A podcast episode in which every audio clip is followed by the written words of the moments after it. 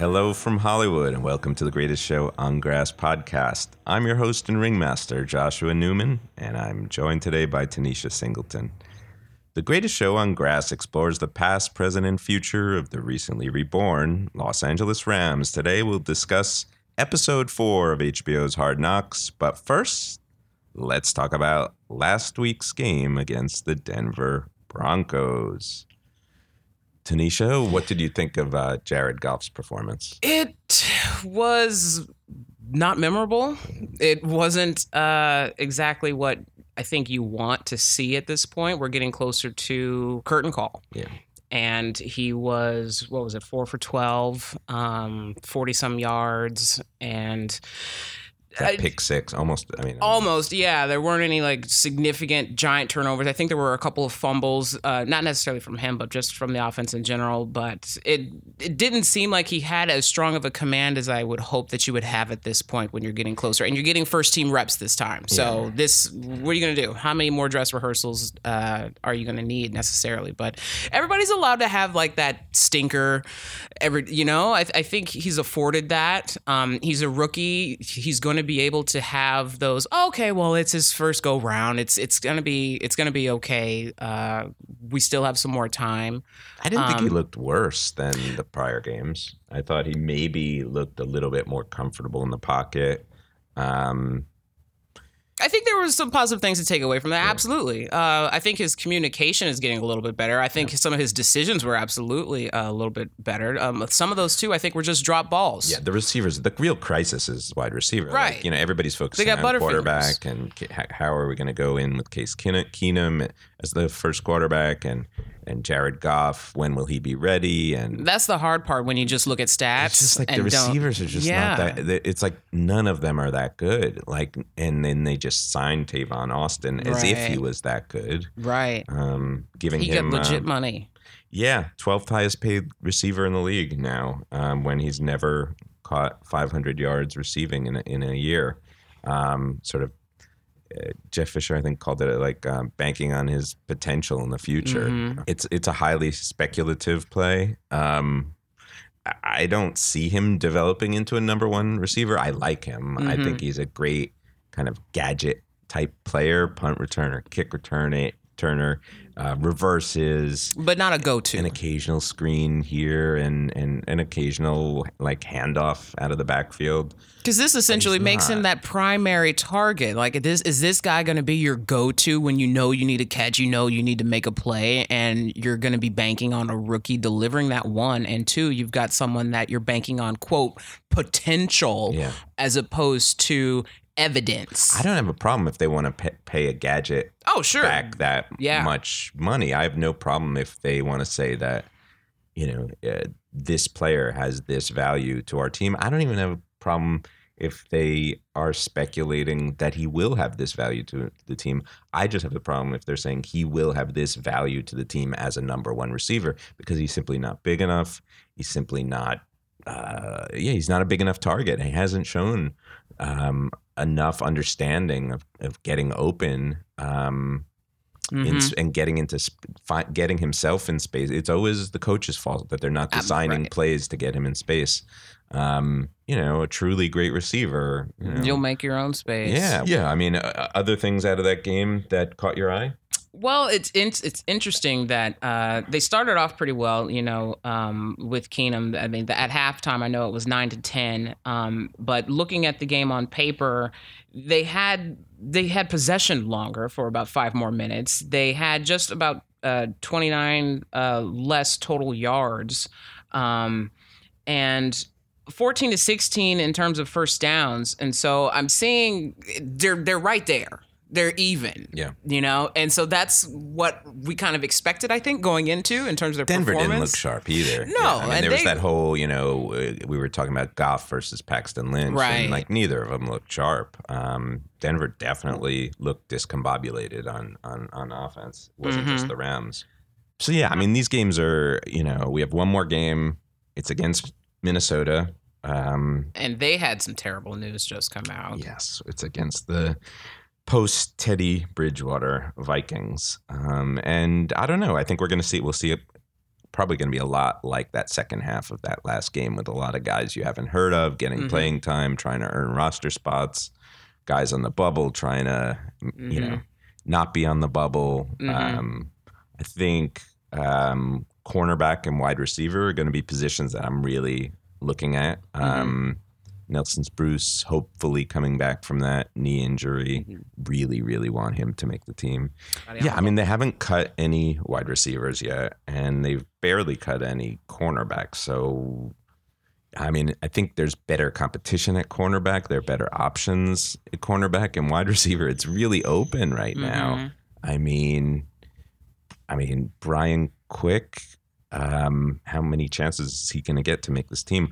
I really hope, you know, if he makes it, fine. But the guy I really want on this team is Nelson Spruce. He's the one that I think really knows how to play the position and can really add something new.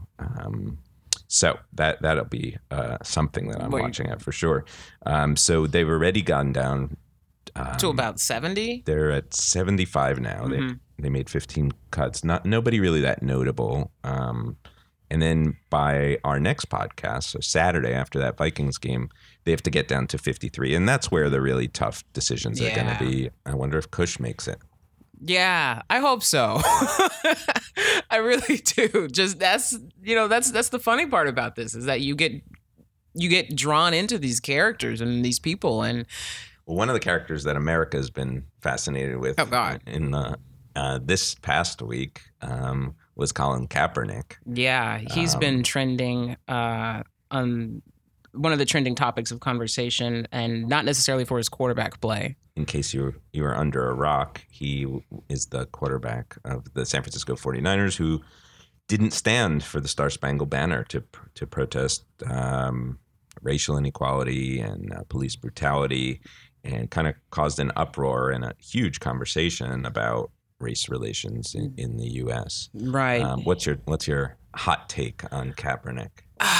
The statement that Colin made after being asked about not standing for the national anthem is he said, quote, "I'm not going to stand up to show pride in a flag for a country that oppresses black people and people of color. To me, this is bigger than football, and it would be selfish on my part to look at it any other way. There are bodies in the street and people getting paid to leave and getting away with murder." That was a quote from Colin after this. And again, it raises a lot more questions. At first, I was like, good for him. Yeah. Good for him for taking a stand. Yeah. Then I started thinking about it more and more and more. And I was like, well, wait, where were you all summer then? Where is this coming from? What is your motivation in doing this? Well, apparently he's been, I mean, you look back at his social media, people are noticing these breadcrumbs that's true. He has been leaving trail. Yeah. Talking about race, has been talking about social justice. It's just one of the things that I know people don't like talking about, but it's one of those things that is still valid and can't be necessarily ruled out is that, is he trying to do this to save his job? Oh, I don't know about that. Is he trying to do this? I think if anything, it's going to cost him his job. That's for me why I think it's a lot more courageous than many people are giving him credit for, because he really stands to lose something. If you think about all this kind of sports social activism in the last couple of years, a lot of it is just like superstars tweeting photos of, you know, Muhammad Ali. This is a big deal. He has an $11.9 million contract this year, and there's no certainty that he even makes the team. Exactly. So he stands to lose a lot by doing this. But would he be raising his public stock in doing that? And it's among some people, certainly. Yeah. Right. And it's interesting. For me, he has. It brought up to me, one of the other questions that I thought of was like, all right, well, we'd be naive to think that people don't use negative news to promote themselves. That just is politics. That's just news. Like what? People will always like what Trump did with Dwayne Wade's cousin that was killed in Chicago, where he's from, and using that as a stance for like a new campaign, and us just using news and concentrating on the negative side of things in order to promote themselves. Is this one of those situations? I don't know. It can seem like that. Those are some of the comments that I've been told or that I've been reading on social media. And it's just interesting because is this a subconscious way for Colin to kind of position himself back into the limelight? And because lately we haven't been talking about him at all. Like you just said, like he lost his lost his starting job to Blaine. Right. So, and at this point, he was trying to get his way out of the 49ers for a long time. Like he's made it I doubt his agent is telling him that this was a good career move. I don't think that there's a way that he's blatantly going, "Moo ha ha ha, I'm going to do this to completely try and do this as a public image repair." But I don't think I think it's something that can still be subliminal. I think it's something that people are talking about. Yeah. And if his whole point was to break... I didn't even know that until Colin Kaepernick. I didn't know that Star Spangled Banner had 4 verses. Who knew that? The third one brags about slavery. Like, I mean, he did create a conversation about... our money has slave owners on it. You know what I mean? It's like, that's a part of our history, but... I've seen a lot of debate, too, about like, well, okay, the hypocrisy of this. A lot of the other, NFL stars are talking about this, like Drew Brees. A lot of the NFL analysts are talking about this and saying that they don't respect his decision for doing it because it's hypocritical. Right. It's like, this is the flag that represents your freedom of speech, and you're acting in a freedom of speech, but you're not going to salute what allows you to do this stance. Like, that's a little bit hypocritical. But I think he's exercising. He's exercising it, but it can go either way, I think. Yeah. This flag represents freedom of speech. You're not going to support that flag. Yeah. Well, is it the chicken or the egg? It's like, all right, well which... what he's saying is it represents a lot of other things besides freedom of speech that he doesn't want to stand for. Because to me, I respect his motivation behind it. I understand that there's a lot of horrible things that are going on in this country for minorities and for people of color. I get that. But to me, everyone, the flag... Symbols mean different things for different people. Yeah. Semiotically, it's just like there's things that can just mean you can take from it whatever you want. For me, I like to look at the flag as, and I'm a person of color, like I'm a black female. My dad's a Vietnam veteran. He was born in 45. My mom was born in 45. She's from Selma, Alabama. She remembers not being able to drink from certain water fountains. She tells me these stories all this time. My dad's Vietnam vet. Always give him something, Memorial Day, Veterans Day, all of that stuff. And his take on it, like they understand that there's still oppression. There is still a lot of injustice going on in this country. But to still not understand that the flag can symbolize the promise, the hope of what this country is supposed to be, our ideal vision of this country. That's what it represents to me as opposed to the negative side of things. So for him, if this was to bring awareness to it, he succeeded. Yeah. He did it, but at what cost? Because now it's a and what? So now what are you going to do? And at that level, if you don't have answers, if you don't have solutions, like what does this mean? Does this mean, all right, is it go vote? Is it go to your nearest congressman? Is go to your local this? Is it what now? Because this is affecting his team now. And well, that's the part I love about it being a Rams fan. Right. How it's affecting the 49ers. Now, on the one hand, I totally respect his action, I think the result has been a very productive conversation among a populace that doesn't necessarily like to talk about, you know, uncomfortable truths about America. But on the other hand, I delight that more disarray has befallen the arch nemesis of the LA Rams. I mean, just in, you know, just watching the 49ers slip more and more into irrelevance brings me no shortage of joy. I mean, the Chip Kelly mess is already battling with the GM. And all those premature retirements. And Chip Kelly's race history and that whole issue too, you know. And so it's like this is now an organization. That's probably why he's afraid to say anything, right? I feel like because he's already been uncharacteristically mum, I think, about Kaepernick since the press conference. Sure, and it's just I couldn't help but think of Michael Sam, because it's like if the 49ers were to cut him, they would get crushed in the court of public opinion. And to me, when Michael Sam was drafted, what was that, 2-3 years ago? 2 years ago. Yeah. When he was drafted, it looked like 100% a positive PR move. Like, look, we just drafted an openly gay person. Mm-hmm. Ta-da. And then regardless of whether or not he could actually play. And then he gets cut and people are like, what? And that all that positive PR just that quickly turned into negative PR. I was like, oh, you cut him because he's gay. Well, maybe we cut him because he couldn't play. Yeah. Like, how about that? Yeah. And he just happened to be gay. Yeah, yeah. And how about that? Like, how come we could just leave that alone? How is this going to play out? That's a great question, I think. Kaepernick claims that he's going to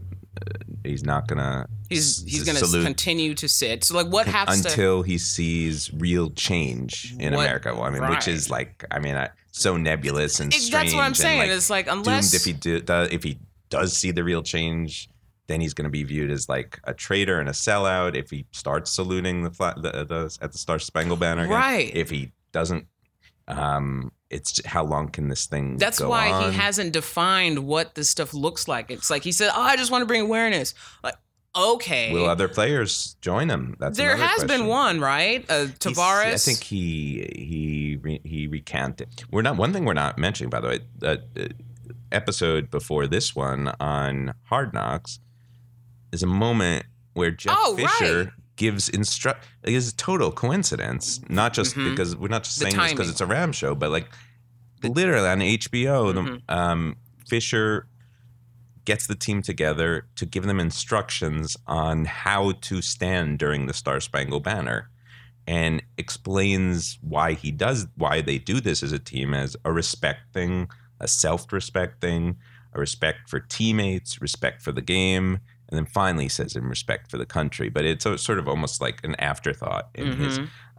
They asked Fisher what he thought about the stand Kaepernick took, and he, you know, Fisher always a player's coach. You know, definitely didn't condemn him. Definitely, you know, fell into that. It's his right to do what he wants, but added on that if it were to happen on his team, he would hope that the player would come to him first to let him know that he was going to do this. Fisher was really supportive to the 5 Rams that did Hands Up, Don't Shoot 2 years ago, which in a lot of ways really ignited all of this or reignited it. And I think what's also interesting about that, they were mostly, it's actually, we're coming full circle because it was mostly Rams wide receivers, like scrubby wide receiver. Like it was Chris Givens, Steadman, Kenny, Jared Cook, who's gone, thankfully he's gone, and and Tavon. All right, so there was one good player there.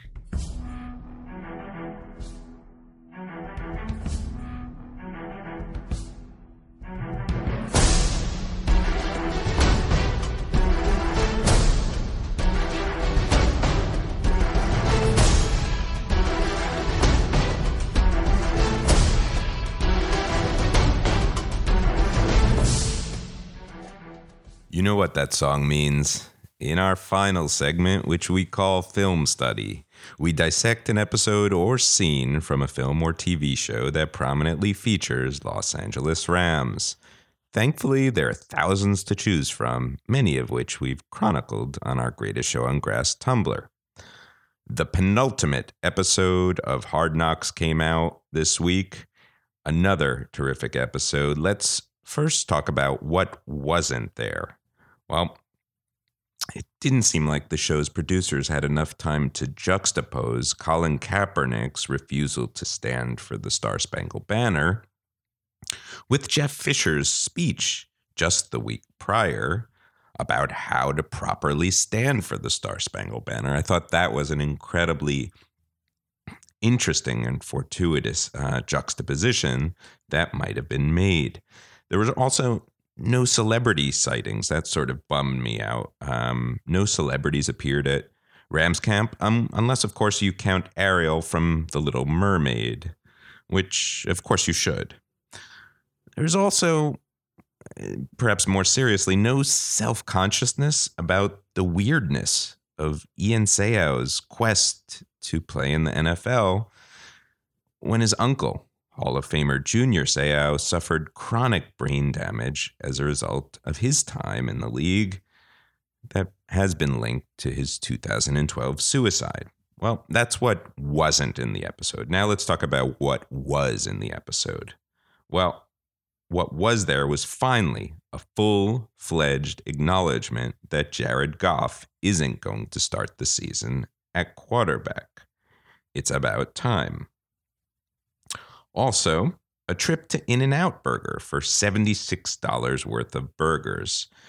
Brandon Fisher and a group of members of the Rams organization got on a golf cart in Irvine and went through the drive-thru.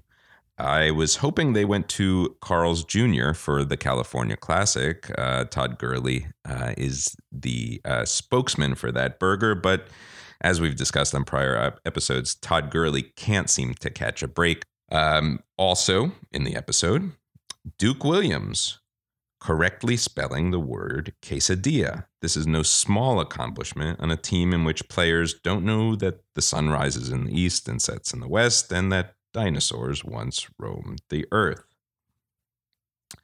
There was also narrator Liev Schreiber calling Tavon Austin a pint-sized pugnacious dynamo, which I thought aptly captured the personality and playing style of Tavon, who recently re-upped with that contract extension. And also in the episode was an ominous black crow hanging around Irvine and symbolizing the impending cuts to the LA Rams roster. And there was a game of Jeopardy, emceed by special teams coach John Fossil, who entered the team conference room on a surfboard, held aloft by a bunch of players.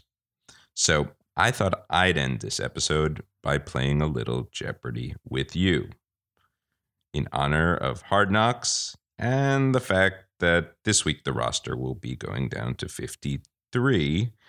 We're going to be saying goodbye to a number of our own players, so I arranged this little game in honor of those players. So first, I'll give you a clue, and I'll give you a couple of seconds to answer. And, of course, please remember to phrase your answer in the form of a question. Here we go. Of him, one Rams coach said, quote, "I see a lot of similarities to Terrell Owens. The way the kid goes and gets the ball, the physicality, the desire. He has a chance to be special." Okay, we're starting out with an easy one. I'm going to give you a few seconds. The answer is, who is Brian Quick? That's right, Brian Quick, second-round pick out of Appalachian State in 2012. We're going to get harder as we go on in this quiz. There are going to be 6 questions in total. So number 2, these two current Rams have fathers who played baseball in the major leagues. That's enough time for you. The answer is, who are Jared Goff, whose father, Jerry, played catcher for the Expos, Pirates, and Astros, and Corey Harkey, whose dad, Mike, played for the Cubs, Rockies, A's, Angels, and Dodgers. Okay, that's 2. Question number 3. This fringe receiver currently wears the same number that Rams greats Kenny Washington and Kurt Warner once wore. That's enough time. Who is Mike Thomas is the answer. 6th round pick out of Southern Miss, who might be on the bubble this week. Halfway through the quiz. Hope you're doing well. Question number 4. These 3 players competing to play on the Rams roster each have relatives who formerly played on the Rams. Time's up. Who are Aaron Green, nephew of former Rams cornerback Gary Green, Garrett Reynolds, nephew of the famed Hacksaw Reynolds, the linebacker for the Rams, and Austin Hill, son of former elite blocking tight end David Hill. Question number 5. These Rams have been arrested for off-the-field altercations. These are current Rams, I should add. Arrested for off-the-field altercations. Okay, that's enough time there. The answer is, who are Mo Alexander, safety Mo Alexander that is, Tyler Higbee, the rookie tight end, and Duke Williams, wide receiver, who is probably also on the bubble as we enter the final cuts. Here's our final question. It's actually the toughest question on this in this brief quiz. Here we go.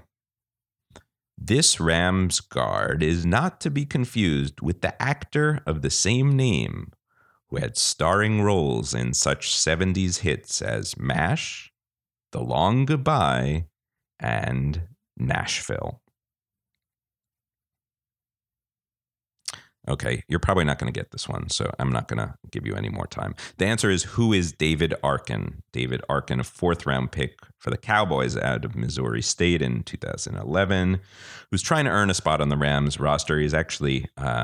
last week's game against the Broncos, he earned one of the top offensive grades from Pro Football Focus. So, okay, that's it. 6 questions. If you got 1 or 2 right, probably you have a healthy relationship with your love of the Rams.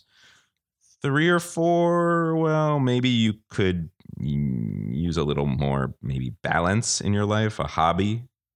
I recommend bird watching, wood carving, or talking to a spouse. And 5 or if you got 5 or 6 right, well, I have no idea why you're even listening to this podcast. The Rams released a 607-page media guide this week that you probably should be memorizing. Thank you for listening to the Greatest Show on Grass podcast. Please subscribe on iTunes, like us on Facebook, follow us on Twitter, and spread the word to friends who enjoy football, Hollywood history, and the Los Angeles Rams.